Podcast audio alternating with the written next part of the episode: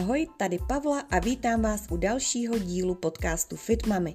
Dnešním hostem je lékařka Marie Skalská, která se po celou dobu své profesní kariéry zabývá prevencí a léčbou nadváhy a obezity, pomáhá upravovat životní styl manažerům i maminkám, ale věnuje se také výživě malých sportovců.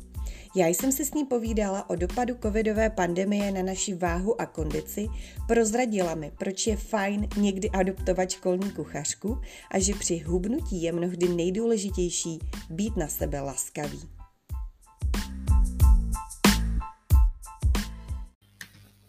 Ahoj Madlo, eh, Říkala si, že ti můžu oslovovat Madlo, takže ahoj Madlo.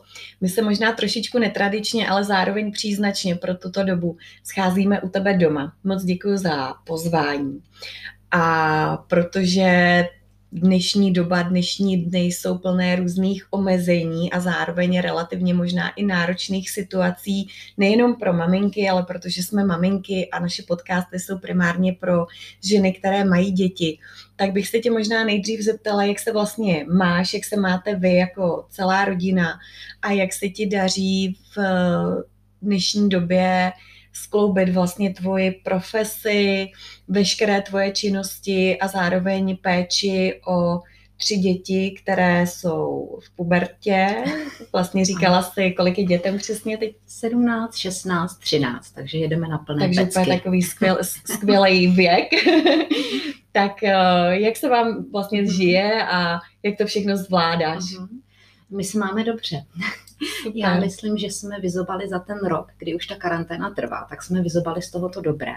Což tím, že uh, moji dva kluci jsou hodně sportovně aktivní, tak uh, my jsme trávili všechny víkendy, kromě červencových víkendů, někde u ledu a bylo to opravdu jeden v sedm ráno v Karlových Varech, druhý hraje v táboře.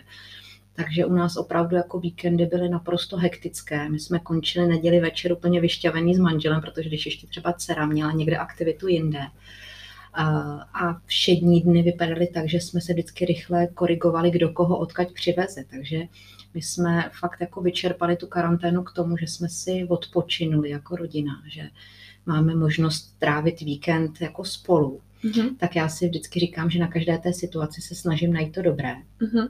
Jasně, omezuje nás, protože jsme hodně sportovně aktivní, takže poprvé jsme nebyli na sjezdovkách. Eh, na druhou stranu zase na kolo můžeme sednout vždycky. Takže hmm. Eh, to dobré, s čím já teda jako hrozně chválím, je fakt dostatek času. Myslím hmm. si, že jsme si každý tak jako zrevidovali ty hodnoty životní, ať to zní jakkoliv vzletně, ale hmm. opravdu jako, že vlastně zjistíme, že dokud si teda můžeme koupit něco k jídlu, dokud si můžeme vyběhnout ven, tak je to pořád ještě dobrý. A to, co samozřejmě asi všechny maminky řeší, je zajištění školní jídelny, takže prostě já už jako představa, co zase bude jíst a možná uslyšíme za chvíli, že se za chvíli tady začnou trousit a nenápadně nakukovat, jako jestli už je oběd hotový. Takže uh, ta příprava hlavně že o těch obědů a večeří a těch neustálých svačinek a, a jistě i m, ostatní holky, mamky znají, že uh, přinesou naplní ledničku od zhora až dolů a k večeři už jako se tam skoro nic nenajde. Tak jasně, tohle je zátěžový, ale tím, jak i ta naše psychika se umí vlastně na všechno adaptovat pos, mm-hmm. postupně, tak i na tohle to jakž tak vždy zvyknout. Takže neříkám, že vše je zalité sluncem, jsou období, kdy toho mám úplně plný kecky a občas jako skloubit uh, třeba tu častější přednáškovou činnost. Zase je dobré, že já jsem fakt jako jezdila po celé republice a vracela jsem se v půlnoci z Ostravy, v noci jsem rychle ještě udělala prostě svačiny na druhý den, pak letěla do ambulance. Tak teď v době, kdy to jde všechno přesunout do onlineu, tak si opečovávám své pacienty v ambulanci a, a zbytek přednáším hodně online. Takže není to úplně tak velký jako záře mm-hmm. ve mhm. srovnání s někým, kdo třeba musí celý den sedět na home officeu a tam si myslím, že ten sociální kontakt, když chybí, tak je to taky docela nepříjemné. Hmm, hmm, to určitě, no. Uh, ty si už se lehce dotkla vlastně tvé profese. Uh, ty seš, nebo ty jsi sportovní lékařka, věnuješ se mhm. sportovní medicíně, zároveň řešení a prevenci obezity, alespoň za mě to není úplně eh, častá specializace v rámci medicíny. Tak jak se k tomuto oboru dostala? Jestli nám můžeš prozradit. Tak já si myslím, že za to můžou moje koníčky vlastně původem, tím, že jsem se odmala pohybovala v oblasti gymnastiky, tance, tak tam prostě hmotnost se řeší furt. A, a pak jsem vlastně po medicíně nastoupila na kliniku kardiologie v IKEMu, což hmm. byla úžasná zkušenost. No a potom, když jsem eh, šla na mateřskou a tam jsem teda porodila ty tři děti tím fofrem za sebou docela. Jaký, že mají rozestup rok? Kluci rok jsou po roce a pak mm-hmm. vlastně eh, za dva a půl roku nebo tři roky se narodila mm-hmm. holčička, takže to bylo docela rychlý. a, tak tu chvíli vlastně ta kombinace pohybové aktivity, jídelníčku a toho, že um, i na toho člověka tím, že jsem přecvičovala už i předtím, takže se mm-hmm. dokážu na toho člověka fakt kouknout jako doktorka, jako instruktorka. Pak jsem ještě eh, se vlastně dostala ke společnosti STOP a, mm-hmm. kognitivní mm-hmm. behaviorální terapii, tak mi to tak nějak všechno krásně sedlo dohromady, že se to vyvinulo. A de facto já jsem vždycky po té sportovní medicíně jako pošilhávala. Mm-hmm a, a pak jsem si řekla, proč ne, takže mm-hmm. jsem mhm. potom do toho vlítla. Mm-hmm. A vlastně kloubím veškeré moje jako záliby doslova, jo. Já, ač by to znělo jako kliše, tak fakt uh, jestli si něco přeju i pro své děti, aby dělali práci, která je baví, mhm. protože mám mm. pocit, že se mi to hodně plní a že si fakt můžu dělat ty věci, mm. které dělám s velkou vášní a vlastně je to teda moje zaměstnání. Mm-hmm. To je skvělý, to je skvělý a já to přeju svým dětem stoprocentně taky vlastně. A dělají cokoliv, mm. hlavně ať tě to baví, protože je to strašně důležité. A pokud by někdo z našich posluchačů nevěděl, čemu se přesně sportovní medicína věnuje mm. a jak by si tento obor popsala, nebo mm. pro, prostě pro koho to vlastně, pro kdo je tvým pacientem, možná mm-hmm. nebo klientem, nevím, jak mm-hmm. přesně nazývat. No jasně, my máme zaprý strašnou kliku ve srovnání s ostatním jako medicínskými obory, že k nám vlastně chodí relativně zdraví lidé. Mm-hmm. Ta škála je naprosto od pěti letáků, opravdu od maličkých prostě prcků, který uh, sotva vidím vedle toho lůžka, uh, až po opravdu jako vrcholový sportovce. A já ještě tím, jak dělám i tu obezitu, tak ke mně mm-hmm. se dostávají opravdu jako veškeré věkové spektrum i jako lidé, kteří třeba chtějí začít po velké pauze sportovat, jo? Mm. nebo vůbec chtějí začít sportovat a všechno jako vlastně nic nedělali.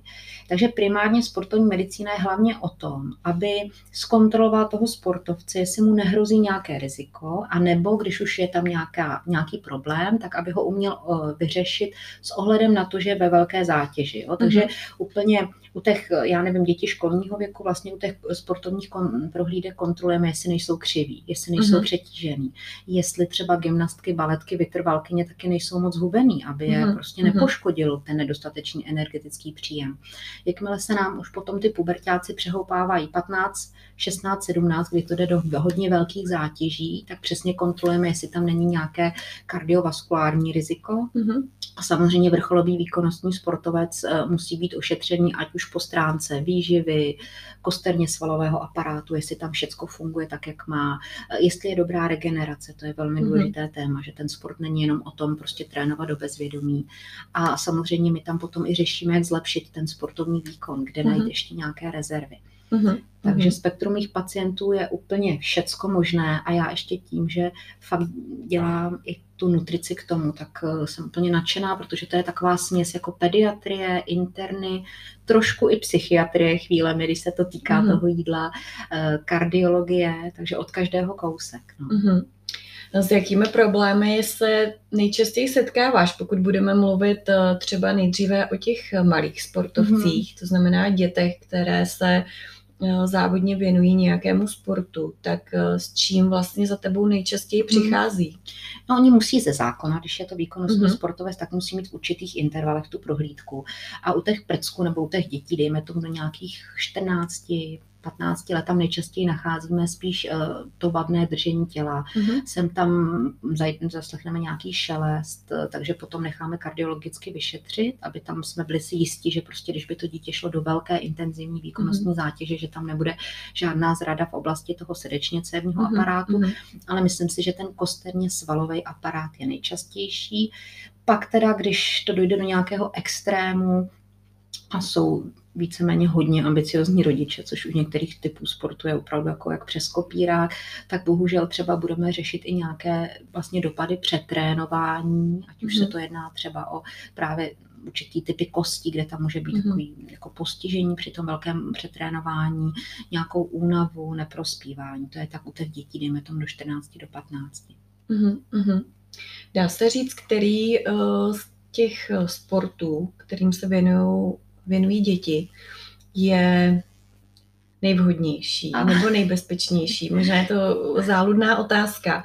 A naopak, eh, který je vlastně nejrizikovější možná, co se týče jo. vlastně toho No, to teda úplně.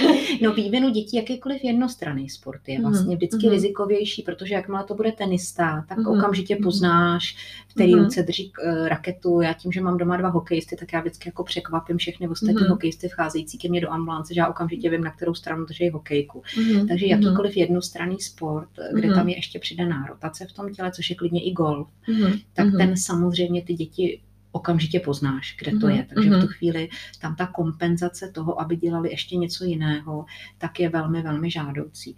No a pak samozřejmě, jako to je zrovna otázka do živého, můj syn má zlomenou ruku z hokeje. Mm-hmm. Minulý týden se nám na závodech srazilo 60 cyklistů někde, takže pak samozřejmě ještě jsou sporty, které bohužel jsou kontaktní a to riziko je tam větší. Takže um, když bych řekla, který vlastně sport je vhodný, tak ten, mm-hmm. který je symetrický, mm-hmm. to, je, to by mhm. bylo vlastně mhm. báječné. Mm-hmm. A uh, ono úplně ideální by bylo, kdyby ty děti třeba do 12. roku dělali vlastně všecko. Takový to, mm-hmm. to co jsme mm-hmm. si dřív představili pod pojmem Sokol, nějaká gymnastická příprava, aby uměli chytit balón, jo, aby mm-hmm. uměli kopnout do toho balónu.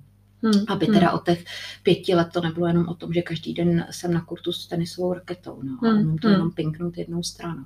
Jasně, jasně. A určitě, aby tam byl nějaký prostor pro tu kompenzaci. Přesně Asi v případě, no. když je to tedy, dejme tomu, jednostranný hmm. pohyb, tak aby tam aby, no, aby jednou týdně skočili do bazénu, hmm. aby mohli taky jako pasivně odpočívat ty děti, aby chvilku, hmm. Eh, to je takový to lítali venku, no, což v současné době už je teď strašně těžký, ale eh, hmm. co nejvíce nějakého rutinního, spontánního pohybu a tam je docela důležitá i psychika. Ty děti jsou schopné ten strukturovaný trénink fakt absolvovat až od nějakého, já nevím, 10. 11. roku věku. Takže do té mm-hmm. doby ty tréninky by měly být hodně formou hry, mm-hmm. což je mhm. třeba úplný sci-fi v případě gymnastiky. Tam si mm-hmm. nedokážu mm-hmm. představit, že u sportovní gymnastiky, kde fakt jedou od malička, protože holka je plně výkonná ve 12 letech, mm-hmm. takže by jeli zrovna těmhletou strukturou. Takže samozřejmě mm-hmm. záleží sport od sportu. No. Jasný, jasný.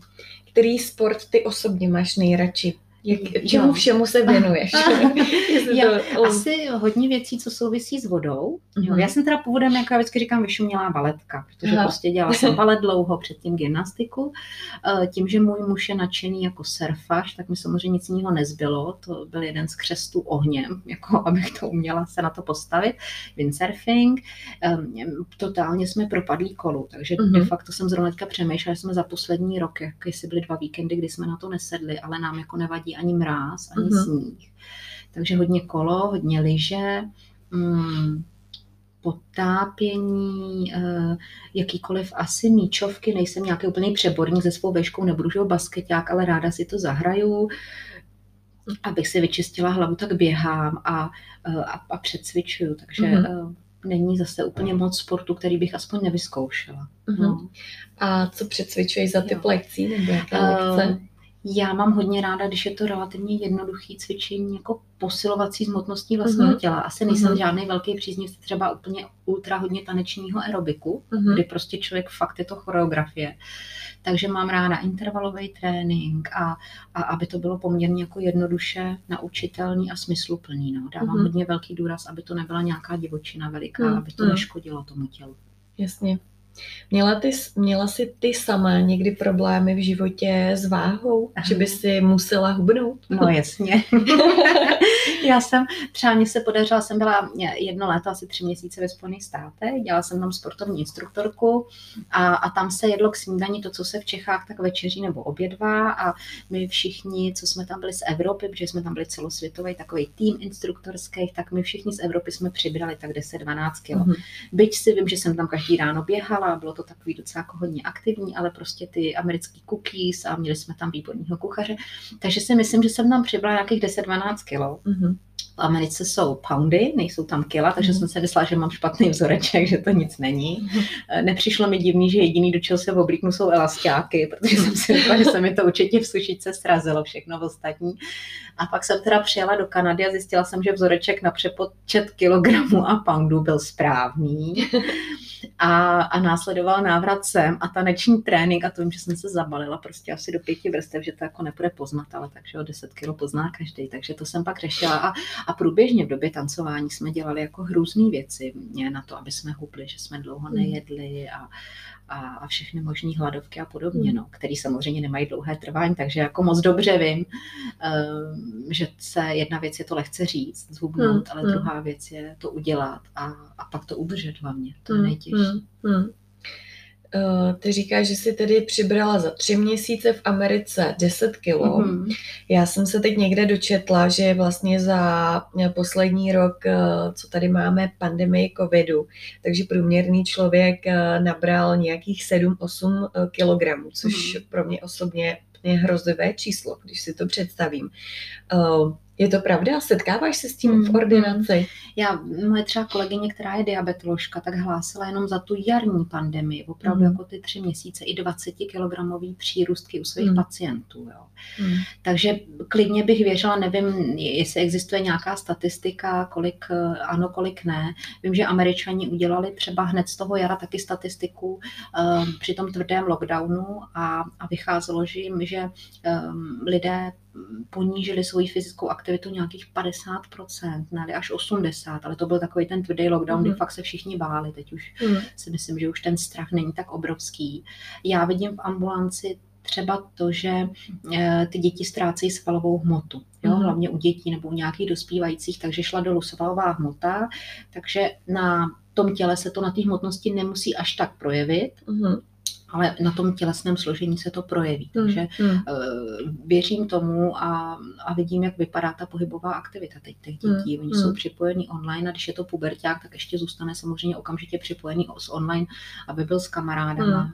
A um, trošku mě to teda děsí, co pak bude asi, až se, jestli se ty děti vrátí k aktivnímu sportování, protože mm. zatím ty trenéři teda hlásí, že to vypadá velmi bledně. Mm. A proč? Um, já si myslím, že si zvykli na tu pohodu, Aha, že to je vlastně aha. docela dobrý, čeho se obávají i, i svazy některé, takže se jim nevrátí i takový eh, ti dobrovolní trenéři, kteří se třeba věnují těm mladým věkovým kategoriím. Aha, Něco jiného aha. už je profesionální trenér, který, aha. který má výkonnostního sportovce, ale aha. ta široká základna je tvořená hlavně péčí o ty sedmi, osmileté děti a v momentu, kdy to dělá někdo jako volnočasovou aktivitu, tak eh, teď vlastně zjistil, že to je docela příjemný mít to hmm. volný odpoledne. Eh, vím, že třeba hlásí, že v momentu, kdy chvilinku se šlo trénovat, někdy v tom prosinci, tak mm-hmm. to hmm. bylo eh, restriktivní, takže může být 10 dětí na trénink. Mm. Takže v momentu se domluvilo 10 dětí, pak jich pět nepřišlo, což chápu, že strašně otráví, mm. protože si uděláte práci, zajistit tělocvičnu, připravit mm. trénink, potvrdit seznam dětí, pak se na to vykvajzne. Mm. Ty maminky, a teď to vůbec nemyslím blbě, tím, že já jako organizuju to cvičení, takže vím, že s tím je strašná práce, ale tý mamince možná, no tak nepůjde děcko, tak se šla, hmm. jde se projít ven, tak dneska zrušíme trénink. Hmm. Ale hmm. když vám to udělá jako pět dětí z deseti, tak to toho trenéra otráví, takže hmm. hlavně, aby i zůstal někdo, kdo se nám o ty mladší děti hmm. bude hmm. jako uh, pečovat. A, a aby se tam teda vrátili ty děti. Já si myslím, že hlavně se nevrátí takoví ti, kteří to nejvíc potřebují, kteří mm-hmm. to hmm. dělají dvakrát, třikrát týdně ty, kteří jsou výkonnostní a prostě spějí s hokejkou málem, hmm. tak ty to milujou a ty to dělají i teď. Jasně. Ale ty, hmm. kteří to potřebují opravdu, aby pak nám úplně nezatuhli jenom před tím kompem, hmm. tak to se trošku bojím. No. Uh, co byste nám poradila jako maminka s dětmi, které tedy absolvují školní, školní výuku, skutečně toho pohybu, já sama to vidím na svých dětech, mají mnohem, mnohem méně mm. a i pro mě osobně jako někdy náročné je k tomu pohybu namotivovat. Ale co by si doporučila? Jak mm. vlastně ty děti i teď v době všech možných omezení, jakým způsobem jim ten pohyb eh, dopřát nebo umožnit? To je otázka za milion, si myslím. Teda. jo, to se vůbec e, netroufnu říct, že bych měla univerzální recept. Já třeba vidím, že u každého dítěte je to něco jiného. Hmm. E, někde, některé ty děti, třeba moje dcera dobře funguje na nějaké online tréninky, skvělý motivuje, že má hodinky, kde počítá kroky a máme psa. Mm-hmm. Takže naštěstí e, má i kamarádku, ze kterou chodí, e, cvičí podle videa, samozřejmě vůbec nesví cvičit s maminkou, to prostě v tomhle období musí to naprosto sami. potvrdím, naprosto. Přesně tak. U dalšího syna to musí být poměrně direktivní, takže tam prostě eh, pokud pojede online, tak pak tam musí být nějak, eh, nějaká aktivita venku mm-hmm. a já si myslím, že fakt je strašně důležitý příklad těch rodičů, takže pak o těch víkendech eh, bez řečí a bez keců musí sednout aspoň na chvíli na to kolo. Mm-hmm. Jak mm-hmm. říká můj syn, kolik to zase pojede, mami. A já říkám, prosím tě, jsi mladý, já už stárnoucí matka. A on vždycky říká, máš 30 let tréninku a zkušeností navíc. Jako. Takže tam uh, opravdu sebrat a jít kor v téhleté jako vypjaté situaci, tak si myslím, mm. že není moc možnost dávat uh, volbu, chceš jít s náma ven, anebo zůstaneš hrát. No jasně, že zůstane hrát, to by byl mm. jako mm. úplně mimoň, kdyby řekl, že půjde mm. všema deseti. I když Zase to může být individuální. To, to jedno naše dítě je hrozně aktivní, takže to jako chodí. Ale mm. nechci to dávat jako nějaký vzorový příklad. Chci říct, mm. že každý to dítě to má fakt jinak. Mm. A, a v téhle situaci bych se vůbec nevá, jako nebála nějakých represí, jo, ve smyslu mm. něco za něco. Když teď mm. hraješ, tak ale na hodinu jdeš ven. Mm. Mm. Jasně. Uh, možná opomeňme teď eh, dobu, dobu covidu, ale zůstaňme u dětí a maminek. Uh, které období v rámci toho dětského vývoje nebo vůbec dětství je, co se týče utváření právě těch eh, zdravých, eh, nejenom pohybových, ale zároveň i stravovacích návyků eh, nejdůležitější. Někdo říká, že nejdůležitější je období do tří let, co se týče stravy. Někdo říká na, do předškolního věku. Mm-hmm. Jak to je? Jo. No, to si blízko. Je to asi do nějakého pátého roku věku, kdy se nám formují stravovací návyky. Takže mm-hmm. já třeba i mám zkušenost pak z kurzu kognitivní behaviorální terapie, kdy vlastně vám tam 50-letá dospělá ženská řekne, že jí kdysi někdo letech prostě úplně před mladším školním věku řekl tenkrát a ona od té doby si to drží v té hlavě. Takže mm. já bych byla hlavně velmi opatrná stran takových různých jako i výroků vůči postavě té holčičky zejména, mm. vůči nějakým stravovacím návykům.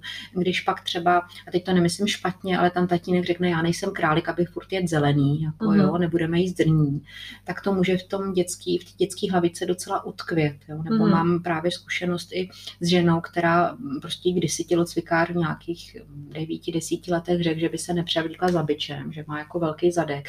A ta paní si to jako nesla další 40 let v hlavě s tím, hmm. že teda nemůže jít na plovárnu, nemůže jít k bazénu, protože má ten velký zadek. Hmm. Takže návyky se formují velmi brzy. Já vždycky trošku mě mrazí, když uh, si rodiče myslí, že to má udělat škola, protože tohle je úkol rodičů. Mm. Jo, škola nám má dát nějaké vědomosti, ale rozhodně nemá to dítě naučit, uh, jak se stravovat. Už tam má to dítě přijít jako mm. hotové, nebo aspoň vědět. Uh, a co se týče třeba těch pohybových návyků, tak tam se to formuje snad ještě dříve, ten vztah mm. pohybu, opravdu kolem jednoho a tří let. Mm. A když eh, se ti rodiče budou snažit dělat to nejlepší a budou příkladem, tak vlastně nemůžou udělat chybu. Hmm, hmm. To je v podstatě i jeden, uh, jeden z takových uh, vlastně faktorů nebo věcí, které my zdůrazňujeme v rámci FitMamy nebo v rámci benefitů. Uh, proč cvičit FitMamy je právě to, že vlastně to děťátko nebo dítě vidí tu maminku sportovat a cvičit úplně, úplně od malečka a vlastně bere to jako něco naprosto jako přirozeného a tak jako, že to k tomu životu, životu patří. Takže to já vždycky říkám, jako, že i, i, i pro ty děti, i když třeba m, přímo aktivně s námi necvičí, tak to ten přínos samozřejmě mm-hmm. má, protože uh, vidí ten pozitivní, no, pozitivní příklad. No. Takže s tebou souhlasím. Máš pocit, že se už trošičku, protože se dotkla uh, i školy a školních jídelen, Máš pocit, že se už malinka to zlepšilo, uh, zlepšilo stravování ve školních jídelnách, nebo, nebo ne? Já sama, já mm-hmm. jsem se ptám kvůli tomu, že já jsem studovala, hm, bohužel jsem tedy nedostudovala nutriční terapii, ale studovala jsem nutriční terapii a tam mhm. vlastně hned v prvním ročníku jsme měli jít na praxi do školní jídelny nebo do nějakého stravovacího zařízení ve školce, ve škole. Takže jsem k tomu jako přišla relativně blízko, a vím, že vlastně ještě před nějakými těmi, nevím, deseti lety se pořád řešili nákupní košíky Košík, no, no. a no. nebo snad se tomu říká nákupní košík nebo stravovací košík a že mm, musí být jednou týdně ryba, už si to přesně mm. nepamatuju, ale mm, myslím si za sebe, že malinka to se to možná v některých, asi je to individuální, v některých školách zlepšilo, zvlášť tam, kde je ta možnost uh, vlastně, aby si děti vybrali z uh, několika jídel, potom je otázka tedy, co si to dítě vybere, ale Zeptám se tebe jako mm-hmm. skutečně odbornice, jak no, ty to vnímáš? Uh, já s tím mám úplně jako osobní zkušenost. Jo. Za prvý vždycky říkám, buďme rádi za to, že vůbec ty děti teda ten oběd v té jídelně mají, protože mm-hmm. kdokoliv zná, já nevím, Spojený státy, Austrálie, tam ty holky prostě večer musí dělat krabičky a dělají jim ty obědy do školy. Takže to vždycky mm-hmm. moje kamarádky ze západu v úvozovkách, která říkají, hele, vůbec si nestěžujte, buďte rádi. Mm-hmm. Já jsem vyloženě úplně konkrétně založila i strovací komisi v rámci základky, mm-hmm. kam chodí moje děti, takže takže jsme s tím měli opravdu jako několik roků velmi, velmi, řekla bych, intimní zkušenosti. A primárně je potřeba říct, že většina jídelen má podstav, takže ty holky kuchařky tam fakt jako je to docela těžká práce, hmm. brzo od rána, takže i my jsme pracovali způsobem ne, že jim budeme nadávat a říkat, vaříte tam prostě pořád uho a, a tu šlichtu hmm. a děti to nejedí, ale vyplatilo se nám velmi jako eh, taková decentní práce ve smyslu, co by vám pomohlo, co chcete změnit. Takže my jsme, protože jsme se do toho obuli konkrétně v obrovském nadšení, v partě asi 10-12 rodičů, v úzkou spolupráci s vedoucí školní jídelny, a vymysleli jsme dokonce projekt, kdy eh, celý rok se dělal každý měsíc nějaký vlastně prvek aktivního životního stylu, mm-hmm. nejenom od jídla, děti věděli, jak má vypadat talíř. Každá eh, na prvním stupni si třída adoptovala svoji kuchařku, aby jsme mm-hmm. právě navázali mm-hmm. ten osobní vztah, takže když přicházela druhá B do té jídelny, tak už na ně Miluška mávala od okna, to jsou moje děti. Takže jsme na to šli tímhletím způsobem, mm-hmm. protože to je mhm. všechno o lidské komunikaci. Mm-hmm. Dokonce jsme hrozně lobovali za to, aby se právě zrušil výběr ze třídel, protože že jak ty holky neměly čas a bylo jich tam no. málo v té jídelně mm-hmm. nebo v té kuchyni, tak jsme říkali, radši uvažte dvě dobré jídla, než mm-hmm. prostě mm. tři, na který to nezbyde. Mm. Uh, nám pomohla, nebo relativně nám přišla jako motivující aktivita skutečně zdravá škola, kde my jsme mm-hmm. uh, vlastně ty kuchařky jim pomohli získat první a, a druhou úroveň nějakého certifikátu, na což byly strašně pyšné. Mm-hmm. Uh, a tu aktivitu jsme tam docela jako nadšeně rozjeli. Tím, jak děti stárnou a odcházely nám už z té školy, tak tam nejsou žádní nástupci, kteří mm-hmm. by mhm. se toho drželi.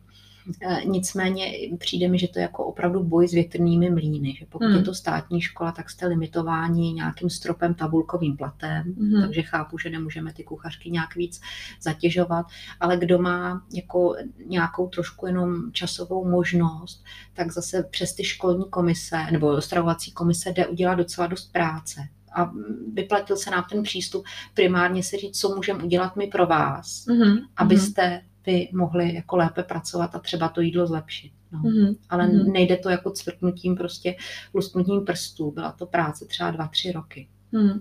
Máš pocit, že o, ten problém může být nejenom o, v té vlastně jako kdyby o, v tom omezeném množství zaměstnanců nebo nedostatku hmm. zaměstnanců, ale třeba i Eh, v omezeném množství financí? No, já třeba dám příklad. Jo. U nás tam dávali dětem něco, co se jmenovalo dětská kola což mi mm. přišlo úplně šílený jako pitný režim. Nějaký mm. prostě ochucený mlíka v rámci mm. pitného režimu. Mm. Takže jsme udělali změnu a nechali jsme tam barely s čistou vodou ochucenou citrónem mm. a v tu chvíli to bylo ještě vlastně levnější řešení. Takže mm. i mm. některé ty věci jdou změnit opravdu, aniž by to bylo nějak významně finančně náročné. Udělali jsme třeba dobrou věc, e, aby se úplně neplýtvalo, tak jsme tam dali e, nějaký odstavný stolík a tam e, děti, které třeba nechtěli moučník nebo kompo, mm. tak aby to nevyhazovali, tak to dali na ten stolík a pubertáci, kterým končila škola později z druhého mm. stupně, tak ty se na to vrhli, mm. protože mm. prostě byli rádi. Mm. Nebo jsme tam udělali takové změny nebo maličkosti, že třeba jasné, pokud dáte druháčkovi eh, neoloupaný pomeranč, no tak mm. ho vyhodí do nejbližšího koše, že jo. Mm. Takže mm. aby se spíše dávalo, já nevím, ovoce, které už je nakrájené, nebo mm. ovoce, které se může sníst a nebudou to vyhazovat. Mm. Takže mm. i to byla jedna z těch cílů, aby ty děti si trošku uvědomovaly, že to jídlo fakt teda mm je jako cená věc a neplýtvali tím. Mm-hmm. Řešili jsme třeba i odhlučnění té jídelny, mm-hmm. i nějakou trošku jako estetiku toho stolování. Ehm, dělali jsme namátkové kontroly, ale ty kontroly dělali ža- sami žáci, takže oni byli, měli tu zodpovědnost a popisovali, jak jim to chutnalo, jak to vypadalo, takže ten žákovský parlament, který většinou funguje na těch základkách, tak ty to brali jako velmi osobitou funkci. Takže i takovýhle maličkosti, který fakt nestojí ani korunu. Hmm, hmm. Skvělý. To mi přijde jako úplně skvělá aktivita nebo iniciativa, kterou, kterou se tady vymysleli. Eh, pokud by někdo chtěl to uchopit podobně, nebo je to pro ní, pro ní inspirace, tak až se budou moct děti vrátit do školy, tak na koho se vlastně obrátit, pokud bychom chtěli v, konkrétně v té naší škole udělat eh, nějaké změny uh, ve smyslu zlepšení vlastně stravování dětí, mm-hmm. tak za kým mít? Za paní ředitelkou, za paní hospodářkou? Mm-hmm. Nebo U nás um, náš třeba příklad praxe je, že na té naší základce, což je standardní státní základní škola, obrovská, 12 dětí, takže velikánská, tam funguje spolek rodičů, mm-hmm což bývalo vlastně asi SRPŠ dříve, tak prostě mm-hmm. to tam funguje. Takže jsme zvyklí docela jako hodně mm, se zúčastňovat programů té školy a, mm-hmm. a docela hezkou tradicí jakékoliv, já nevím, přednášky, programy, aktivity. Mm-hmm. A vlastně v základ, na základě téhle iniciativy vznikla stravovací komise, což je obecně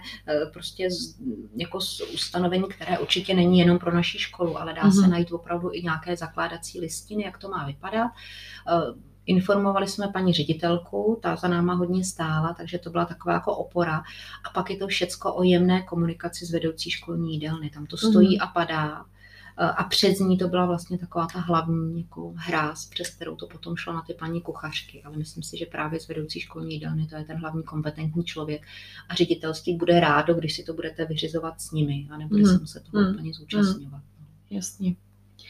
Já bych se teď možná trošičku vrátila zpátky k tvé mateřské dovolené, kdy jsem se dočetla, že jsi absolvovala školení nebo část výcviku mm-hmm. kognitivně behaviorální terapie, neboli KBT. Jak by si tuto terapii uh, přiblížila někomu, kdo o ní nikdy, nikdy neslyšel mm-hmm. a vůbec neví, co to KBT je. Mm-hmm. Tak uh, to složit, ten složitý název kognitivní behaviorální terapie, kterým teda budeme říkat KBT, vlastně znamená, že všechno, co my děláme, kromě dýchání, jsme se museli naučit. Naučili jsme se i třeba plno ehm, činností, které si vůbec neuvědomujeme. Typicky, když budeme mluvit o tom jídle, tak je to takové to koukám na film a u toho zdlávnu pytlik arašídu. Mm-hmm. Nebo uh, vidím eh, rozleté mlíko, tak začnu křičet. Prostě jsou to spojitosti činností, kdy nejdříve je něco, že si něco uvědomím a na to nějak zaběhlou reakcí reaguji. Takže principem uh, eh, KBT je vlastně nejdříve identifikace toho spouštěče, to je to, mm-hmm. co, když se třeba to úplně konkretizujeme, aby to bylo krásně eh, názorně vlastně vysvětlitelné. Třeba jsem v zátěžové situaci, mm-hmm. jo, mhm. jsem unavená, e, musím ještě se starat o děti, vysí mi tam projekt z práce, vidím, že toho mám plný kecky, e, vrcholí se míra stresu, tak já si šáhnu po něčem k jídlu. Mm-hmm. Takže KBT by v tenhle ten moment fungovalo tak, že nejdřív vlastně se eh, ten člověk naučí identifikovat tu zátěžovou situaci. To je tohle, to je ono. Tady teď mm-hmm. se necítím dobře, teď to přichází. Mm-hmm. V té první fázi vlastně já ty pacienty nebo klienty vůbec neučím, aby to zastavili a začali dělat něco jiného. Ale první je právě jenom zmapování si těchto spouštěčů, které mm-hmm. jsou pro mě ty rizikové uh, vlastně doby, vyvolávající momenty mm. a mhm. pak až se přenaučují na to reagovat jinak.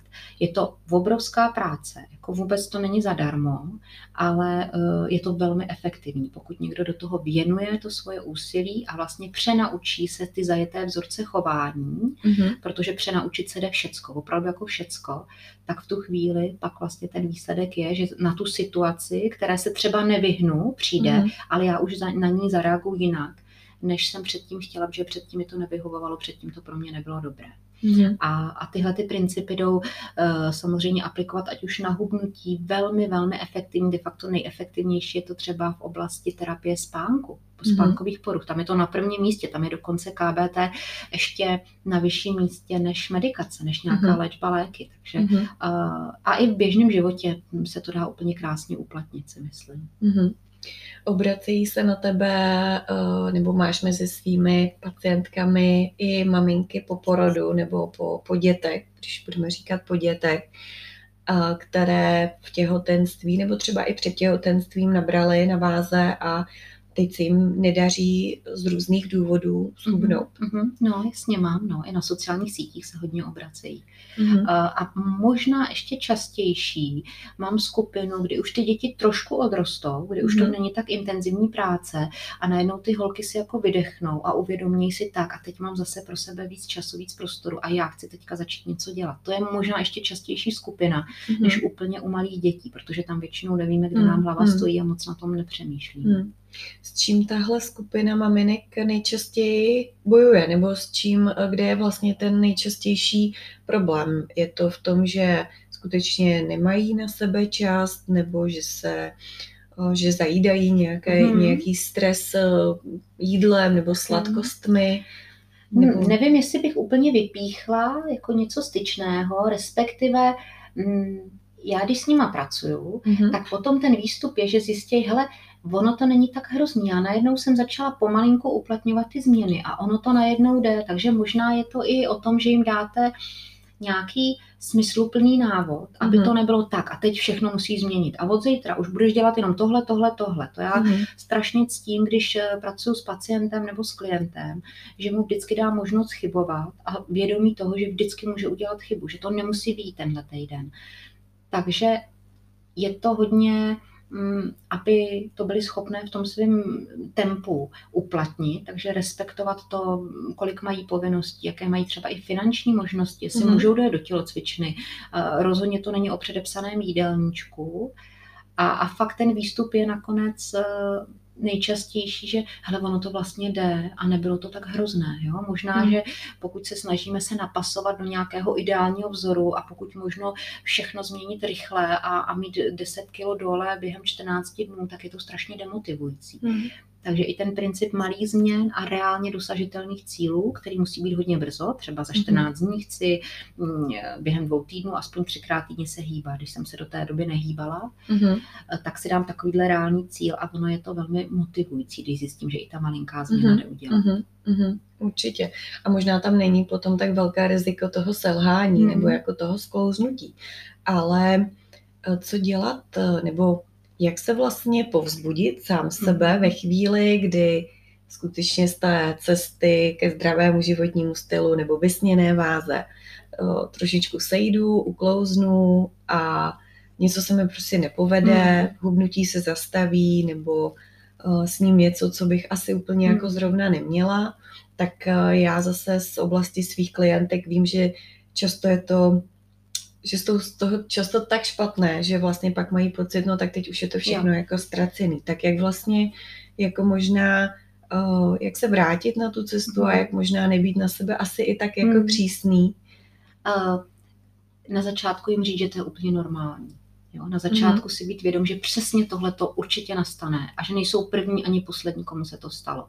Že uh, my nikdy nejsme úplně stoprocentní, nejsme perfektní. Uh, jak si užila slovíčko trošičku, občas někdo spadne jako na ústa úplně, to je naprosto v pořádku. Um, a vždycky si vybrat, nebo já jim říkám, že udržet si aspoň jednu tu aktivitu v tom mhm. aktivním mm-hmm. životním stylu a asi nejsnažší je udržet si pohyb. Prostě si říct, že i kdyby padaly trakaře, tak i když ne dneska, tak já zítra se aspoň na půl hodinky půjdu projít. Mm-hmm. No? A, a jakmile tam jednu tu malinkatou, byť malou činnost, třeba i jenom protažení udržím, mm-hmm. tak když nějaký ten rituál udržím, tak je to velmi motivující. Ono mi to zase dodá uh, drive, že to můžu udělat zpátky. Uh, pak i je dobré, já vždycky dělám takzvaný individuální plán, mm-hmm. když je na to prostor, kdy přesně předem, než se ta holka do toho pustí, tak si i vytýčí, které jsou ty její rizikové období, kdyby mohlo dojít k tomu selhání. A vlastně v podvědomí si vytvoří takový jako plán B, což mm-hmm. je mhm. ne o tom, že budu přemýšlet, že určitě zase se přejím a, a přestanu cvičit a bude to průšvih, ale je to takové jako duševní hygiena, kdy si řeknu, hele, kdyby se tohle stalo, já už vím, co budu dělat. A pak si to zavřu ty dveře. Mm. A pak je báječná technika, která typicky na to hubnutí, to jde úplně skvěle, kdy uh, fakt si dát dvě, tři minutky času, když se teda pouštím po osmí do toho hubnutí a opravdu si zrevidovat, co byly ty momenty, že mi to minule jako skončilo. Jestli mm-hmm. to bylo uh, náročná nemocní děti, nebo hodně mm. práce, nebo dovolená all inclusive, kdy se mi to všecko rozjelo. Mm. A fakt si možná i napsat tyhle ty zátěžové situace, úplně si je skonkretizovat. A zase přichází KBT, kdyby zase přišla tahle situace, tak už tam i ten výstražný prostě vykřičník a říct si, hele, tohle já znám, já už jsem si jednou vyzkoušel, že ta cesta, ta, mm-hmm. ta není dobrá. Takže upozornit, že v momentu, kdy se do toho znova budu pouštět, mm-hmm. tak nikdy nenaskočím na té výkonnosti, kde jsem skončila. Když někdo třeba pravidelně běhá, pak má pauzu tři neděle, tak nikdy nepůjde to další běhání po těch třech týdnech v tom tempu. To je úplně normální. Mm-hmm. Ale už si to jednou vyzkoušel, už ví, že se tam umí dostat. Mm-hmm. Takže trošku trpělivosti, ale toho vědomí, že se tam určitě dokážu zase vrátit. Mm-hmm. Zmínila si pohyb jako vlastně takový klíčový a zároveň takový eh, záchytný bod v rámci, v rámci celého toho procesu. Ty ses už eh, ve, svém, eh, ve své doktorantské práci věnovala vlastně ovlivnění nadváhy a obezity žen středního věku pohyblivou, pohybovou, pohybovou intervencí, teď mm-hmm. bych to řekla správně. Um, souhlasíš s tím, nebo spíš jak vnímáš uh, takovéto rčení nebo to, co se říká, že v případě hubnutí 70-80% eh, eh, toho efektu a výsledku je strava a pohyb tvoří jenom nějakých 20-30%. Mm-hmm. Je to pravda, protože mm-hmm. z toho možná někdo má pocit, že ten pohyb jako vlastně není tolik důležitý a není potřeba a že teda, když se zaměří na to jídlo, tak všechno bude mm-hmm. prostě paráda. Jo, na hubnutí je potřeba začít v kuchyni, to je pravda, ale ten pohyb má naprosto nezastupitelnou a nenahraditelnou funkci vůči zdravotní prognóze. Takže mm-hmm. já naopak říkám, že klidně mějte kilo navíc nějaké, ale hýbejte se, že to je důležitější a opravdu třeba koncenzus před asi pěti lety Americké onkologické asociace na konci svého vlastně výročního zasedání řekl, že opravdu ten pohyb je možná důležitější než perfektně poskládaný jídelníček. Mm-hmm. Tak proto já říkám, i když se všechno úplně skazí, tak aspoň tam dejte nějakou udržitelné množství pohybu, protože jasně, energetický deficit, abychom hubli, tak uděláme tím jídlem, ale velký vliv na ovlivnění hladiny krevních cukrů, krevních tuků, mm-hmm. co se týče třeba i rozumových vlastností, tím je to logické, my se začneme hýbat, zvýšíme průtok krve mozkem, tím pádem dodáme více kyslíku, mm-hmm. tak ten pohyb nahradit opravdu neumíme a my dokonce máme pojem, kterému říkáme fit fat a non-fit non-fat, to znamená, mm-hmm. já budu fat, tlustá, ale budu fit, budu se hýbat. Mm-hmm. Uh, zatímco, když budu non-fat, nebudu tlustá, ale nebudu se hýbat, tak já mohu mít horší zdravotní prognózu mm-hmm. než ten fit fat. Mm-hmm. Takže já mm-hmm. pohyb vyzdvihuju ještě více než jídelníček. Mm-hmm. Na druhou stranu, přesně jak si říkala, hubnout jenom pohybem by byla strašná fuška.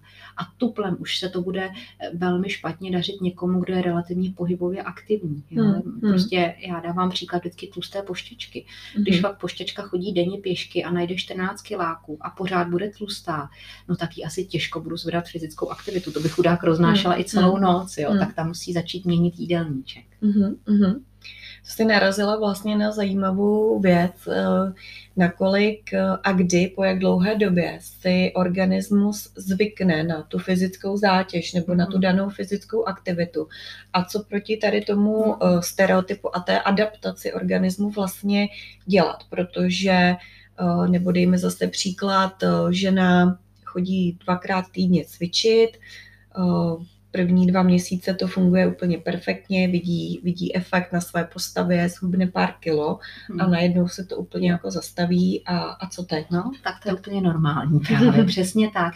Uh, jak jsi řekla výborně ten výraz adaptace, to tělo se nám přizpůsobí, takže co můžeme udělat při tom cvičení? Buď musíme změnit intenzitu, musíme cvičit buď úplně pomaleji, třeba při tom posilování, nebo musíme zvýšit počet opakování, nebo hmm. zvýšit zátěž, mm-hmm. a, nebo změnit ten cvik. Ten sval se adaptuje, dejme tomu, za 6-7 týdnů. Takže mm-hmm. pokud někdo dva roky cvičí furt tu samou sestavu a myslí si, že je super, že teda odposiluje, ale vlastně vůbec nic necítí, tak to tělo je adaptované. Mm-hmm. Takže měnit ty cviky, většinou je to přesně nejintenzivnější, ty změny vidíme na začátku. Mm-hmm.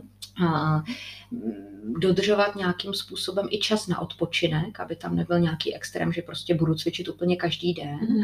A u toho hubnutí eh, my vlastně spotřebováváme energii na nějaký bazální metabolismus a musí si ten člověk uvědomit, že když začne hubnout, tak se ale snižuje i počet těch kilogramů, které za něj pracují. Takže hubnutí se vždycky zastaví. U každého různě, někoho po dvou měsících, někdo po půl roce.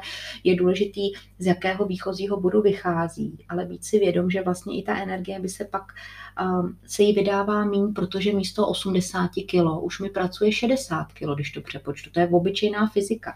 Takže je logické, že to nejde do nekonečna. Vždycky hmm, hmm. Uh, nějakým způsobem ten ideální scénář by měl vypadat tak, že třeba tři měsíce hubnu, ale pak půl roku udržuji tu hmotnost, pořád cvičím, měním, čiž budete měnit pohybové aktivity, když jednou se budete proběhnout, jednou kolo, jednou lyže, tak je to úplně ideální, protože budete za, jako vlastně ty svalová vlákna zatěžovat v různém směru, v různých intenzitách, takže tam mm-hmm. musí být pestrost. Mm-hmm. Skvěle. Uh, my se pomalinku blížíme ke konci našeho podcastu. Já bych možná ještě uh, vlastně zmínila to, že ty pořádáš spoustu zajímavých webinářů a online kurzů. Jestli se nemýlím, tak teď bude někdy začínat ně, několika týdení. Mm-hmm, už začal právě. Už začal. Tak je možné se do něj ještě připojit, nebo už ne? No, no, no, bylo by to tak na poslední chvíli asi, mm-hmm. to je osmi týden. A jestli můžeš jako komplexní, teda no. říct vlastně, o jaký kurz se jedná. Mm-hmm. Jo. Čemu uh, třeba budeš pořádat možná mm-hmm. i v mhm. budoucnu, tak kdyby se chtěl někdo přidat. Mm-hmm. Já uh, vzala jsem plně to nejlepší, co umím. Od výživy, psychologického přístupu, po cvičení a udělala jsem z toho takovou marmeládu, když to tak řeknu. Takže to není jenom o hubnutí, ale je to opravdu opravdu o přístupu v hlavě. Je to vlastně široká nabídka různých palet eh, technik, kdy eh, to vzdělání o té výživě jsme zvládli třeba při minulém běhu poměrně brzy. Opravdu tam není zase nic moc složitého, ale hodně se pracuje na tom psychologickém přístupu.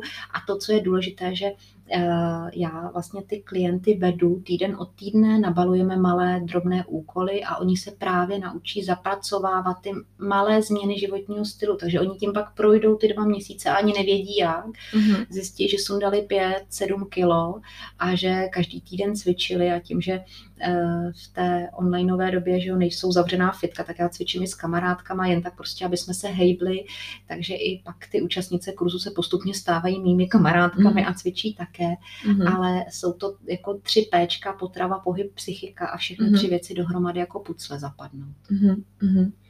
Uh, informace nejenom o tomto kurzu, ale i dalších kurzech a webinářích uh, najdou Eh, všichni zájemci buď na tvých sociálních sítích, mm-hmm. a nebo na webových stránkách, jestli tam můžeš mm-hmm. říct přesně adresu. www.profit institut, je tam hodně téček, ale je to jako Beat Fit, ale je to všechno dohromady, takže Profit Institut.cz a tam, když se rozkliknou ty stránky, tak je sekce, která je určená pro ty firemní aktivity mm-hmm. a, a červená sekce, která je určená pro tu pohodu doma a pro ty zejména uh, ženy, ale já mám zkušenost, že se velmi zúčastní muži. Vždycky mám uh, jako dobrý příklad jeden webinář, jeden seminář ve firmě, který byl v Ostravě a mm-hmm. posluchárna byla plná žen a muži seděli ve svých kancelářích a online to pozorovali a pak o přestávce se přišli teda kouknout, co to je, takže opravdu i, i ty muži, ale samozřejmě ta žena vždycky přinese většinou tu vědomost domů, to je ta, hmm, která hýbá hmm. tím krkem, ale ne, jako ty kluci to moc rádi jako taky si tak jako zjistí, Možná kde. potom přijdou za tebou jako eh, individuálně, hmm, ale hmm. nechtějí. A nebo mi ženy posílají své partnery, dělejte s tím, jo. To jsou dvě poslední příbuzní, buď jsou to moje společnosti, které posílají svoje maminky, udělej hmm. s nima něco a, a pak pošlou ještě své partnery a s ním taky něco udělají. Jako. tak, tak to je fajn. Já moc děkuji, Madlo, za velmi příjemný a zajímavý rozhovor. Eh, přeju ti, ať se ti i dál uh, tak skvěle daří jako, jako doteď, protože jsi neuvěřitelně aktivní a to, co děláš, tak má obrovský přínos pro, pro všechny, uh, kteří, kteří tě sledují nebo kteří s tebou pracují. Takže jen tak dál a budu se těšit třeba mhm. někdy znovu se uvidíme a natočíme možná třeba nějaký další rozhovor. Mm-hmm. Tak já děkuji a já vždycky říkám, aby jsme se měli hezky, tak proto musíme něco udělat, tak se o sebe starejte a pečujte. No tak to byl krásný závěr. Děkuji. Ahoj. Děkuji, nashledanou.